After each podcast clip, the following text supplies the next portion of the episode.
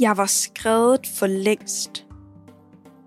Hej, mit navn er Marie, og jeg er 18 år gammel og går på Mulernes Legatskole i Odense.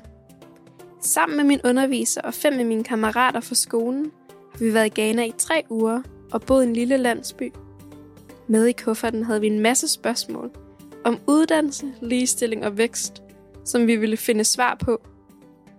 Vi havde også en recorder, hvor vi indtalte lyddagbog om de ting, vi oplevede undervejs. Og det er dem, du skal høre i den her podcastserie. 5.631 km hjemmefra.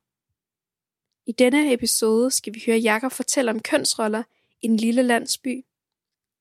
Vi har valgt at kalde den Jeg var skrevet for længst. Jakob den 14. januar. Klokken den er 21.03. I dag startede jeg med at stå op klokken 6 i morges. Jeg vågnede, fordi det var varmt. Her er utrolig mange lyde om morgenen. Hanernes utrættelige galen allerede for omkring klokken 4 om morgenen. Gidernes bræn, forernes bræn er ikke til at tage fejl af. Det er en meget stærk og uimiskendelig lyd. Fungerer jo som et vækkeur for de lokale, der bor her i landsbyen, fordi de står op på cirka samme tidspunkt for at gøre klar til dagens gerninger, job og det, de nu skal ud og lave. Jeg startede med i dag at sætte lidt ud på trappestenen, som er en god sidehøjde ude foran vores, vores lille hus, hvor vi bor. Og øh, bare lige sidde og observere, hvad der egentlig skete i gården her om morgenen. Og det er faktisk noget, jeg har gjort mange gange før, men det er stadigvæk meget sjovt at gøre, fordi man ser noget nyt hver eneste gang. Eller de er i gang med at lave noget nyt, så rammer man lige lige samme tidspunkt og så videre.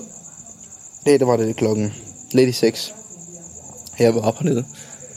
Og der ser jeg så, at moren i huset og datteren er ved at forberede til noget mad, de skal have senere, fordi moren hun arbejder på en fiskefarm øh, nogle kilometer herfra, og hun står meget tidligere om morgenen for at gøre klar for at passe huset og lave mad. Hun er utrolig flink, utrolig sød, men samtidig så er hun også bare virkelig marginaliseret i forhold til sin mand, som ikke laver ret meget i huset. Han gør faktisk absolut ingenting, udover at, at fortælle hende, hvor lidt hun er, og hvor vigtigt, eller ikke hvor vigtigt det er, men bare, at hun bare skal arbejde, og det er i hvert fald dem, der skal gøre noget, og det er i hvert fald ikke ham, der skal gøre det. Men de skal bare gøre det, og han tager, han tager det som en selvfølge. Så øh, man kan tydeligt se, at det er et meget hårdt fysisk arbejde, hun har, og det er nogle horrible arbejdstider, hun har.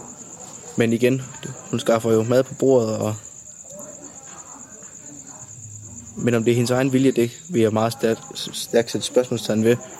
Jeg har også ytret, at hvis jeg var hende, altså ikke til hende, men til de andre har, så var jeg skrevet for længst, for det der, det er simpelthen ikke, simpelthen ikke værdigt i orden på ret mange måder. Det, hun, jeg, tror, hun, jeg tror ikke, hun er glad for det. Det, kan ikke, det skal jeg ikke kunne sige, men i fald hun er det, så vil jeg sige, så er hun i hvert fald noget af, noget af en personlighed. Men igen, det er nok bare heller ikke så nemt for dem at bare smutte herfra og bare, for hende i hvert fald, at smutte fra sin mand.